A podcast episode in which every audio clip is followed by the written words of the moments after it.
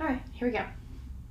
Well, hello and welcome back to Oh Dearie Dearie Me. I'm Caroline Dearie, and today, you know, we brought him back. We brought back the man that does it all. He cooks, he cleans, he listens to me whine and complain, he gives me hugs, and sometimes he gardens with his mom.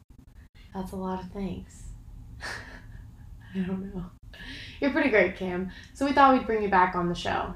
Back to back, I'm here on a somber note. The whole team agreed that you were a great person to talk to today because the whole team. me, myself, and I. Because, well, Cam and I, you know, we're dating and Newsflash. yeah, and we've been talking a lot this week about the hate crimes that have gone on against Asian American Pacific Island and Pacific Islanders, you know, AAPI, that's what that stands for in case you didn't know. Well, I had to do my research and um you know, we've just it's been on our hearts this week and I wanted to give ch- chance I wanted to give Chance the Rapper. I wanted to give Cam the chance to I don't know, use this platform to share his experience and you know, he wanted to make sure that it was clear that he wasn't speaking for Asians all over the place. It was just to share his your Cam Yeah, just your um your experience. yeah, yeah, and I'm I'm here to speak about my personal experience as a Chinese man uh, that grew up in Southern California. Hmm And yeah, this is kind of one of the definitely like the heaviest topics we've taken on on this show. We usually keep it goofy and light, but you know, sometimes you get a little educational. You and one of my hopes in creating this podcast was to give people of all different walks of life the chance to speak. All right, Cam. So, tell the world, the listeners, about your experience as an Asian American man in America and how that felt growing up. Describe like the environment. Yeah, I was born in Seattle, Washington, and uh, my parents moved down to Santa Monica, California, when I was about one years old, and my entire life I've been surrounded by white people, white culture. Um, I went to private schools growing up, and throughout elementary school, middle school, high school, it was predominantly uh, white, um, a little bit of Asian, um, and I would say very little black and Latino. Um, so, you know, I took a lot of. I took a lot of white culture and absorbed it and wanted to be white. Not a lot of diversity. No, no. And um I remember around like I don't know, third or fourth grade, we would play this game, um, talking about like, oh, if you had three wishes, what would what would they be? And my first one was always to be white, so that I Mm. could fit in with my friends and not feel Wait, how Different. old? like third or fourth grade. Oh my god, that's so sad.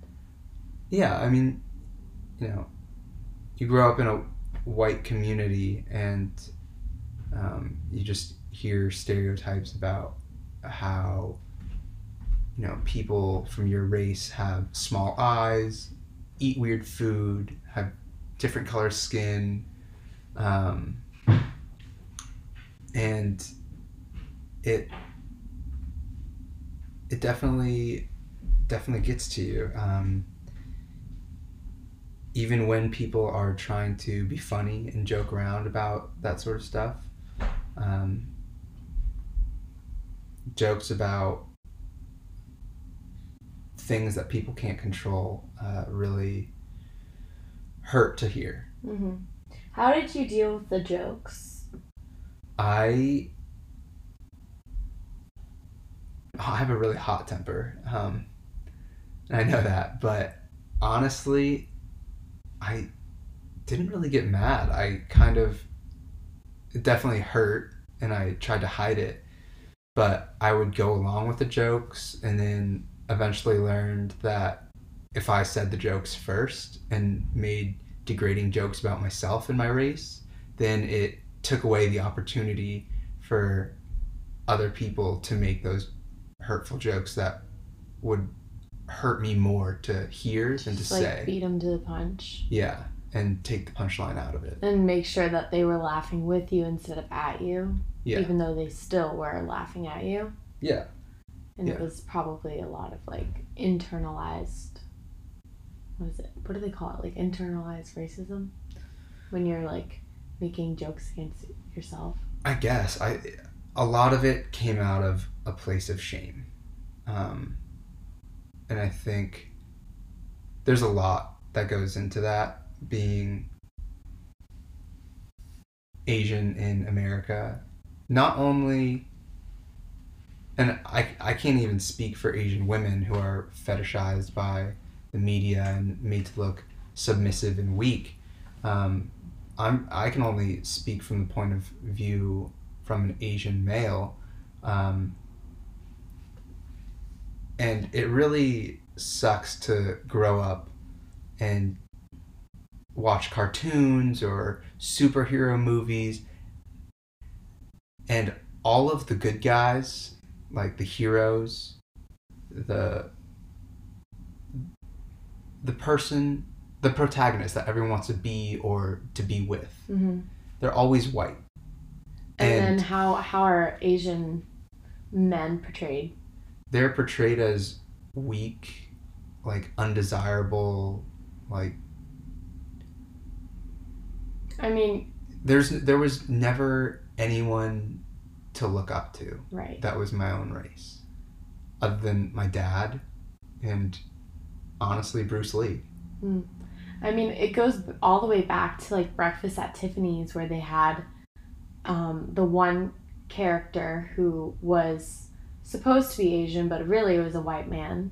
And he had like, I think they gave him prosthetic teeth, and like he had this whole voice, and it's highly, highly offensive. And I think that's like, you know, that's one of the earlier, m- most popular classic films in Hollywood, and that's you know the portrayal of an Asian man, and from then on, it just it got worse and worse in the media.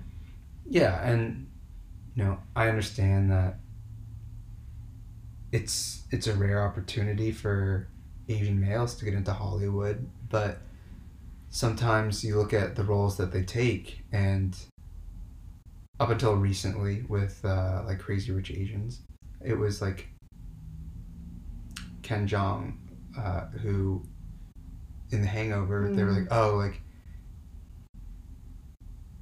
he's he's the goofball that like no Mhm. one no one likes, no one wants to be around. Like he's very undesired His character is very undesired Yeah. Um I mean even now in a lot of popular TV shows where like obviously in Hollywood diversity is like such a huge conversation. Um even now I still feel like there's a, just a gaping hole and lack of representation. Yeah, I think um, it would be great for young Asian boys to grow up and be able to see a predominant Asian male on screen and be able to look up to them and think of them as a role model, as a Mhm. hero, someone that they can really look up to. Love interest. Yeah. How do you feel like that might have affected you as far as when it came to dating? Because you were pretty shy in high school around dating. I I never felt attractive to anyone. And especially being in a predominantly white culture, um, I never felt like I was good enough. Um, And to all my listeners right now, I know you can't see Cam, but he's a very, very handsome man. So that's just insane. But I mean, I'm sure that that was your feeling. I'm not invalidating your feeling. I'm just saying you're a very handsome man. Thank you. Um, yeah, no, it was very much um, a feeling of being seen as beneath everyone else, um, undesirable, like, and that no one really um, found me attractive or, you know, wanted to do anything with an Asian male. Um, and I guess in retrospect, people told me, like, oh, like, did you know, like, people thought you were really attractive in high school. I was like, what? Like, I, I had no idea. Yeah, you've been known for being clueless when it comes to. okay, well, yes, I am clueless, but when it comes to the ladies. Well, I don't know. There's just maybe you know maybe I I fed into that and because I Mm. felt so undesirable that I just acted in that way and I almost Like like, spoke down. it into existence. Right, right. And then how when did your confidence change? Cuz I think now you're able to see that you are like so worthy and so um like beautiful not just on the inside but also on the outside. Well, you know there that joke that's like you know the best the best boyfriend or girlfriend is the one that was uh, ugly growing up so that you know they're a good person and then they had a glow up and are now good looking um, but i don't know i i guess what was it junior year of high school i lost a bunch of weight and got in really good shape and i started feeling better about myself a little bit, but I think a big driving point for that was so that I could feel closer to on par with my Mhm. white counterparts and feel like, you know, maybe I'm not white, but I'm in really good shape. Mm. Um, But Does that still drive you to this day to keep your abs like chicken nugget like like they Yes. pop out like they're an individual chicken nugget? yes. Um, yeah, it does still drive me. Um, Mm. because it's just a constant feeling of needing to feel like I can compete, Mm. like I'm even in the same race, the race of life, not.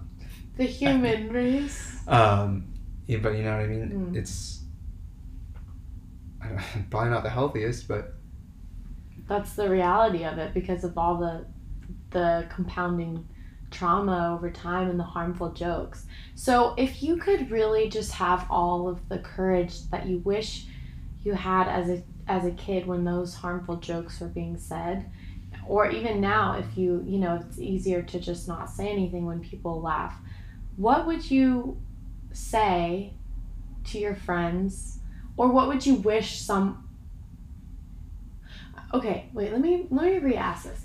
If you could say something what would you say? And then my other question is wouldn't it just be easier if first of all don't make those jokes but like if someone is going to make those jokes it'd be nice to have an ally by you defending you so you wouldn't have to defend yourself right? Yeah, what would be the ultimate like way to combat those jokes? I don't know about anyone else, but for me and um, the way that I feel about it is that I wish that I didn't have to say anything. And maybe that's I think some of it comes from Asian culture. Like you you never want to ask for something and look like you're begging or being weak. Um, but so like I don't want to ask for anything. I think my my biggest thing would be I wish that someone who loved me would speak up and say like hey like those kind of jokes aren't funny like you should stop saying those things Um, Which- yeah you've done that you've done that for sure um, and like, ding, ding, ding. I Um, will be an ally and I will shut things down. Thank you. And that means a lot. I think feeling that that makes me feel seen hmm and heard and not like you know in order to not be mistreated I have to say something. Like it's nice to feel like someone is looking out for me. Yeah, but then I don't want to sound like I have a white savior complex. Like, I don't want to be like, I'll help you, I'll save you, I'll fight the jokes. Like, I, I don't know how to say that without coming off as like totally white savior complex. You know what I mean? Like, maybe it's not white savior, but it's like white people doing the work to hold other white people accountable. I don't know. I think as Asians, like even my friends and I, like are kind of conditioned to just roll with it, roll with the jokes, don't really say anything. Um, and you know, in order to have change, I guess yeah, we have to speak up. Mm-hmm. Um, Cause but if I, I don't know, I think that if you are not a person of color and someone that you love and that loves you asks you to do something for them so that they don't have to feel uncomfortable asking to not be bullied, I don't think that comes from a place of white savior. I think that mm-hmm. just comes out of being a good a good person. person, good yeah. friend. Okay. So how has your experience been in in within an interracial relationship? Yeah, I think something that's interesting is the Asian male, white female Oh. comments that we get. Um, because Yeah. it's a it's not a common relationship that you see. Um, But it's becoming more and more common. Right. Um, and I've had conversations with my parents, and actually, they had no idea about this. But you know, there have been a lot of studies that show the how attractive a race is to Mhm. the opposite sex, Mhm. and in both pillars. Um, white males and females were seen as the most attractive. Um, interestingly, the Asian females were pretty high on that pillar um, because of the uh, the fact that they've been fetishized for Mhm. so long, Mhm. um, and Asian males were at the very bottom of the pillar, and yeah, I mean, it's literally backed by by data. Like it, And- it sucks to see that and to feel like you are not attractive to anyone. hmm Well, it's it's very interesting. We'll get comments from a lot of like Asian male viewers, and they'll say stuff like, "Oh my gosh, you made it! Like amazing! Like you're an inspiration to us." And to that, I have to say, what what did he win? Like, uh, I'm sorry, but there is not like I am no higher than than he is. We are completely equal, and he did not win by by like earning my love. He, I mean, we we're both winners in this situation, but it's very weird to call out just one of us because of our race. That one of us would be winning to be with the other, and that's a narrative that I very much don't want to be a part of, and in perpetuating that that an Asian man would be lucky to be with a white woman. That is not what we stand for, and what I stand for, and I'm very, very lucky to be with Cam, and I recognize that every day. Period. I guess circling back to the hate crimes that have been Mm-hmm. happening, it is really, really sad what's going on. And, you know, some people, including myself, like, I kind of brushed it off at first. Um, but, you know, it hit me yesterday that Mm-hmm. you know, this situation is really truly horrible and it's scary to think that you know my parents my grandparents my brother my friends that they're in danger because of the way that they look Yeah, that's that's really scary. and that's literally people's lives at risk. Um, it's no longer just jokes and like Mhm.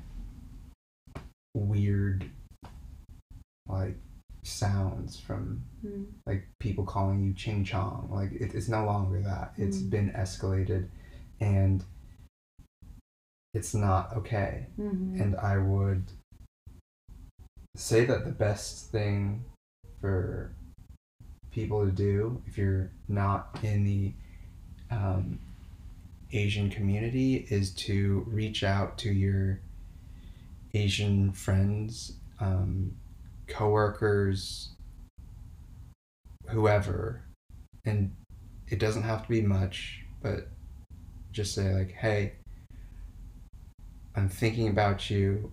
Um, hope everything's okay, and I'm here if you would like to talk." Because some people don't want to talk about it, but giving them the space to either accept and talk about it or decline and not talk about it uh, is something that is helpful to hear. Yeah. And um, you know, if you are a friend and you realize that you maybe have made a joke in the past that was could have been harmful, maybe was harmful, you don't know if it was harmful or not. You you're probably just going to want to apologize. Go ahead and apologize for that one. Own it and say moving forward, I'm not going to you know, make these jokes and I'm not going to stand by if I see these jokes happening. And, you know, I mean, I don't know what to do as as far as like the hate crimes. That's that's just so scary, but obviously if you see something report it. I don't know. Yeah. Um, yeah. Got nothing. Yeah. I don't know. Just reaching out is important. I know, Cam, you expressed how sweet it was to get a message or two. And, um, Yeah. yeah, I I'm mean, hoping you get more. you deserve all the messages. I sent you a message. You did. Thank you. And rounding out the podcast, I just want to say thank you guys for listening and hearing Cam's personal story and his personal opinions. And um, maybe you related and it felt good and you felt seen, or maybe you learned something new. Either way, um, you know, I think this was a really productive conversation. So next week, we're probably going to be a little more comedic. And I love you guys. Love, oh, dearie, dearie me.